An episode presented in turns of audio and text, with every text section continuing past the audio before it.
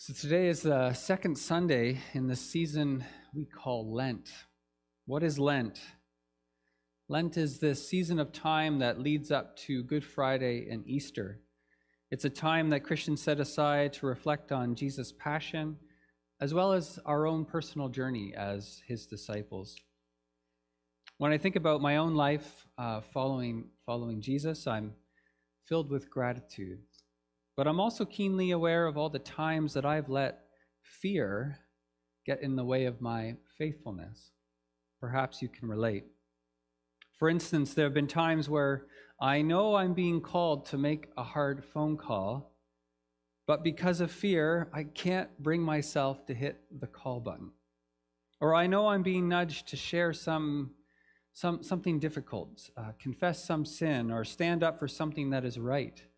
But I'm afraid of what will happen if I do, so I don't. Fear. As an emotion, fear is sometimes a very good companion. I mean, if you meet an angry bear in the woods, fear comes in handy. It gives you that adrenaline push that your body needs to run, to hide, and to protect itself. Our fear response system helps us avoid danger. I'm very glad that God programmed us with the capacity to feel this emotion and help us avoid danger. But while fear is a good companion, it is a bad master, because not all difficult situations are dangerous, and some situations call for courage, not fear.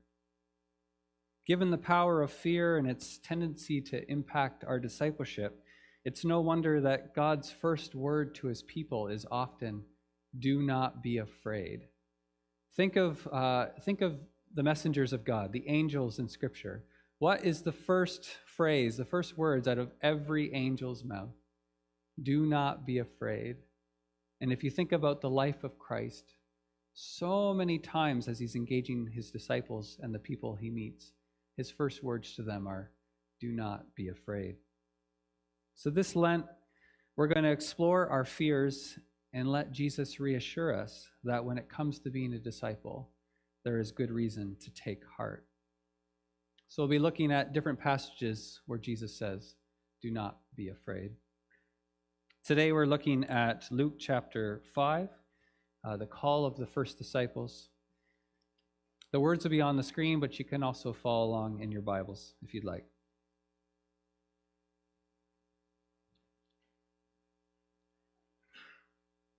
Hear the word of the Lord.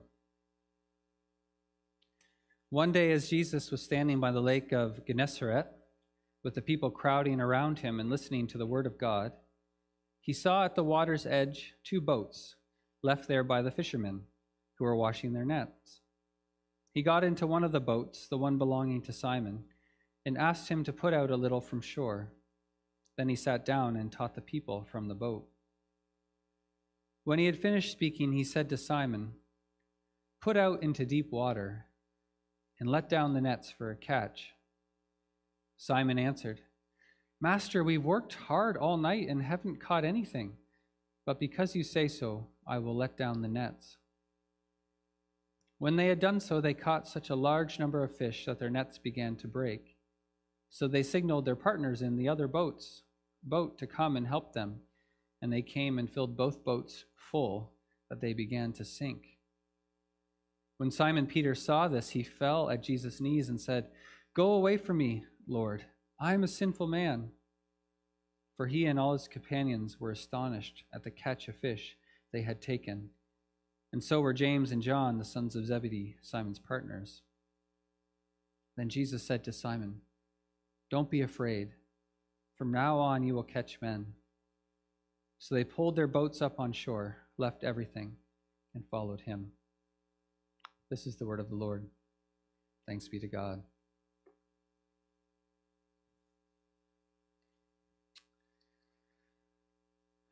Dear friends of Jesus Christ, this big catch story is a moment of revelation early in Jesus' life. Who Jesus is and what Jesus has come to do is slowly coming into focus. The people of Nazareth, Jesus' hometown, they they don't really get Jesus. A few days before this moment, he was in Nazareth. He was in the synagogue. He was preaching and teaching. He opened the scroll of Isaiah and he said these bold words that today this word is being fulfilled in your hearing. And the people of Nazareth, they just look at him and they're like, who does this guy think he is? Isn't this the carpenter's son? So Jesus moves on from there and he moves to the city called Capernaum. Jesus gets a warmer welcome in Capernaum, but the people there, they don't really understand or see Jesus either. They like Jesus because he teaches with authority. They really like Jesus because he heals their sick. They like him so much they want him to stay. They don't leave Jesus. Stay here. You're really, you're helping out our community. But Jesus knows that being a local miracle worker is not his call. He's come to speak God's word.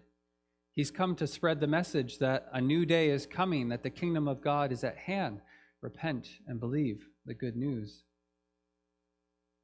So Jesus moves on from Capernaum and into the countryside, but by now it's pretty hard for him to move about freely. Word has gotten out, and everyone wants a piece of this mystery man from Nazareth. One day, Jesus was standing by the lake of Gennesaret, also known as the Sea of Galilee. The crowd was so big that day that Jesus needed a boat to properly address the crowds. Thankfully, Simon, also known as Peter, was floating nearby cleaning his nets after a night of fishing. Simon Peter was a fisherman from Capernaum. Jesus had stayed at his house a few days earlier. In fact, Jesus had healed Simon Peter's mother, who was suffering from something serious. So Jesus gets in his boat, and together they row out from shore and they float in the calm morning water. Sitting down in the stern, Jesus continues to preach and to teach to the crowds. When the teaching about the kingdom was complete, it was time for an illustration to make Jesus' point. So Jesus looked at Simon Peter and said, "Row out into the deep waters and let down your nets." Now, I'm no fisherman, but I do know a thing or two about the nets that Peter was cleaning. These were deep sea nets, thick and strong. They were used at night or in the early morning before dawn because the fish could see the nets and it would scare them away. In addition to this, Peter has been fishing all night. He and his team have been at it for a few hours and they've caught nothing. So in Peter's professional opinion, this deep water fishing trip is not really a good idea, but he's willing to do as Jesus says. "Master," he says, "because you say so, I will do it." Master. The people of Nazareth would have laughed at Peter calling Jesus Master. The people of Capernaum probably would have thought this was funny too. I mean, they were interested in what Jesus could do for them, but Jesus wasn't their master. But Simon Peter is ready to take this next step in the journey of faith. He's willing to hand over his boat and let Jesus take the lead. "Master, as you say, I will do." What happens next is a miracle of sorts. I mean, it's not impossible, of course, to land a big catch of fish. It never happens for me, but it could happen. Did Jesus know that a school of fish was swimming by? Did Jesus cause the big school of fish to swim into the nets? Luke doesn't spell out the details. What he wants us to see is not the miracle taking place in the water, but the miracle taking place in Simon Peter. When Simon Peter sees the nets breaking and the boat sinking, he is astonished, and he falls on his knees before Jesus. "Go away from me, Lord, for I am a sinful man," he says. Few things are important to note about Simon Peter's response. The first thing that I noticed is kind of a simple one, and that is that Simon Peter is now more interested in Jesus than he is in capitalizing on this big catch of fish. And I think you should think about that for a moment. I mean, imagine you're a fisherman, and that's your business. You and your family are dependent on fish for your livelihood. It is not every day that you land a net-breaking, boat-sinking catch of fish. But Simon Peter doesn't see dollar signs, nor does he try to recruit Jesus to join his fishing crew. Instead of capitalizing on the catch, Peter drops his nets and drops to his knees. He knows that he's standing on holy ground. And so with a little fear and trembling, he says, "Go away from me, Lord, for I am a sinful man." There's something so fitting about Peter's response here. It's a fearful thing to be in the presence of God. In the Old Testament, most of the people that get close to the Ark of the Covenant don't live to speak about the experience.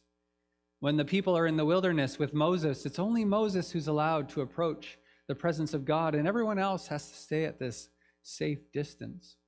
And when God visits Isaiah in the temple, the first thing Isaiah does is he hits the deck as well, and he says, "Woe is me, I am a man of unclean lips, and I dwell among a people of unclean lips."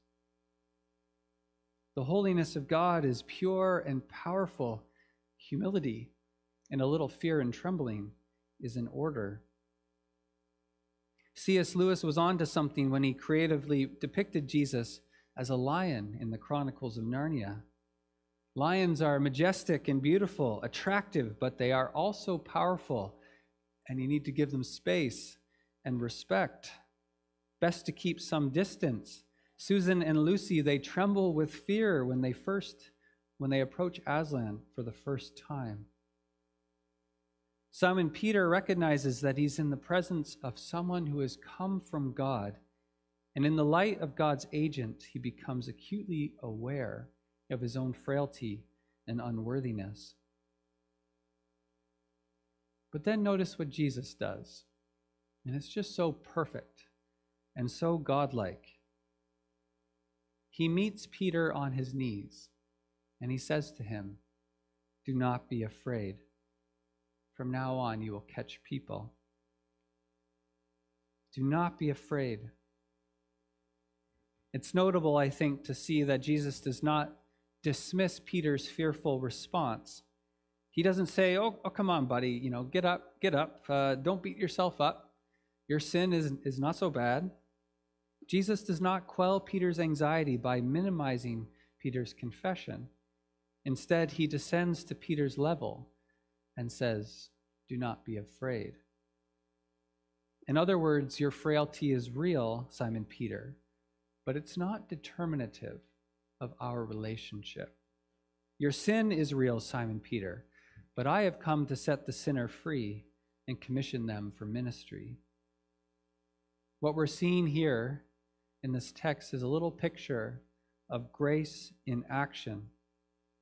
Grace does not dismiss sin, but it addresses it while bringing the sinner close. God does not wait for the unworthy to get their act together before he gets into the boat of their life and draws near. He comes beside. He comes down to those who are on their knees, speaks peace to them, and invites them into his family and mission.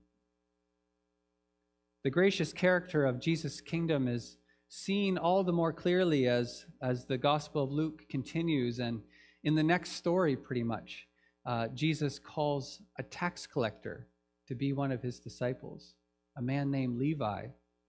And then Levi, in his excitement, invites Jesus home for a meal and invites all his other tax collectors' friends to join him.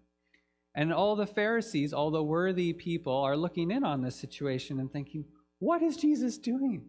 He's eating and drinking with sinners. Jesus overhears this, and he looks at the Pharisees and he says to them, "You silly people, it's not for the righteous that I have come, but for the sinners. I've come to call them to repentance. It's not the healthy who need the doctor, but the sick. I've come for them." This is grace. God does not wait for us to get our act together before he comes beside us and calls to us. He calls to the sinners, the broken. He says, "Do not be afraid. Come, follow me." Jesus knows Peter's sin, but he's not afraid of it. And Peter doesn't need to be afraid of it either. It will be dealt with in time. It will be nailed fully and completely to the cross. Peter, of course, will still mess up, but in the care of the good physician, he will be led to wholeness. So Jesus speaks peace to Simon Peter, and the other thing he does is he gives Peter a new vocation, a new job, a new call in the kingdom of God. Do not be afraid. You used to catch fish, and now you will catch people.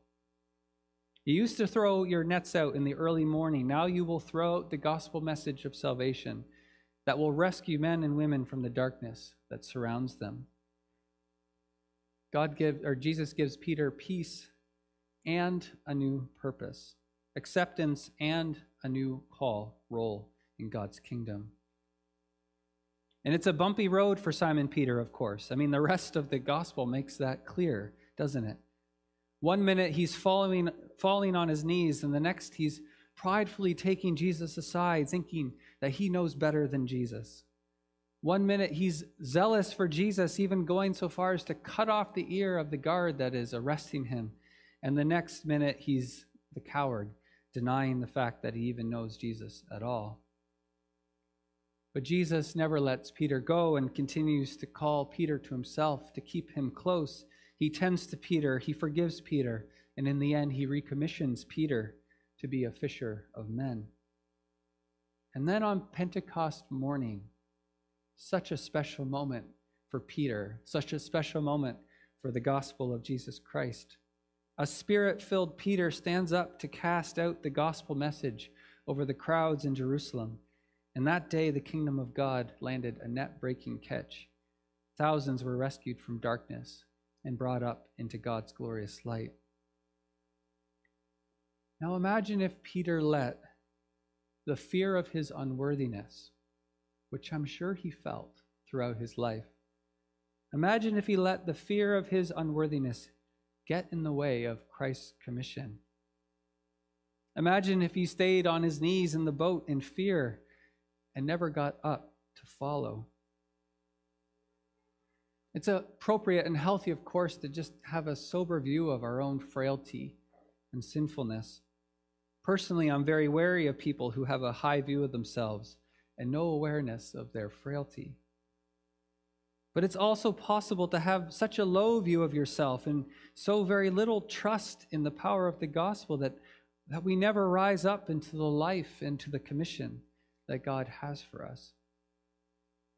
I once had a conversation with a man who was raised in a Christian home, went to a Christian church as a child. He told me he doesn't go anymore, and he also said in a joking voice that God would probably strike him with a lightning bolt if he ever got close to the front doors of a church. I think he was mostly joking, but jokes like this kind of contain elements of truth too. I wonder where those deep feelings of unworthiness came from. Who shaped this man's perspective on God? Who told him that if he got close, that he would be rejected and not accepted? Many people wrestle with this deep feeling of insecurity, of unworthiness, this guilt and shame that just weighs them down, leads to a life of hiding, a life of medicating, a life of fearfully putting on a show to try to fit in and appear to have it all together so that people don't get to know the real you.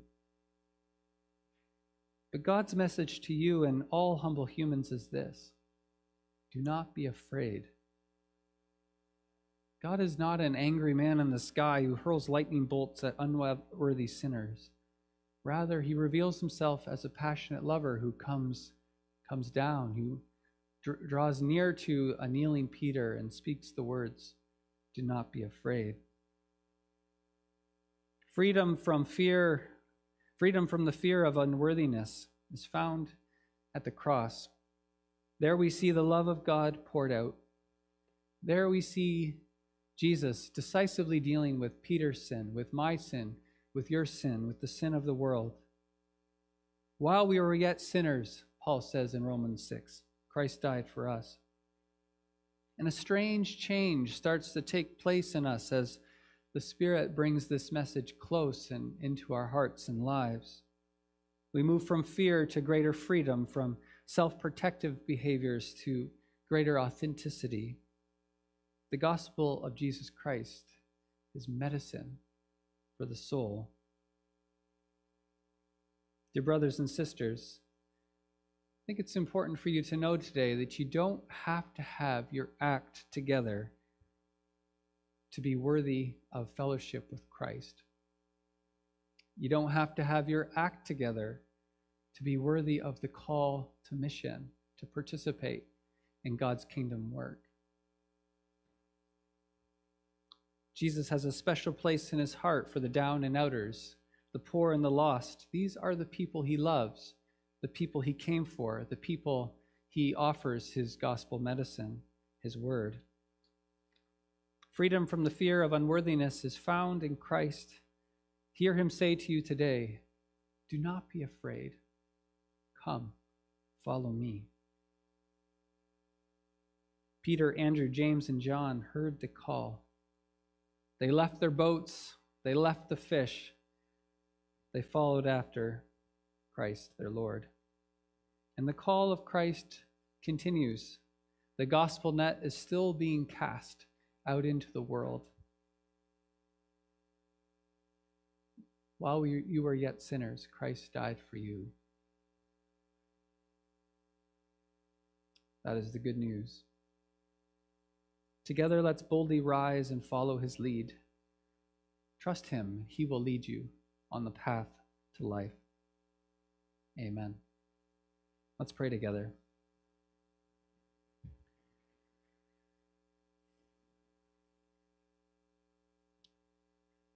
Lord God, thank you for sending your Son to show us who you are and also to deal decisively with the guilt, the shame, and the sin we carry.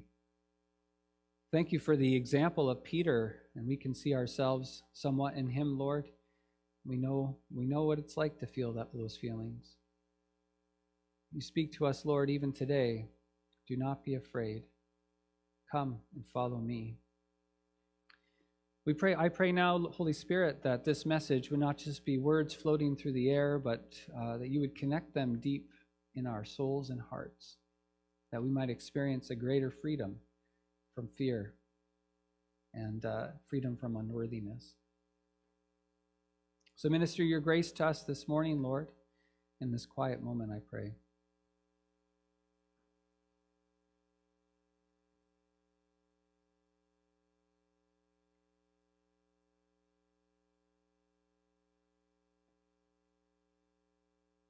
Thank you for this firm foundation. Help us to stand upon it, Lord, and to follow you with our lives. In Christ's name we pray. Amen.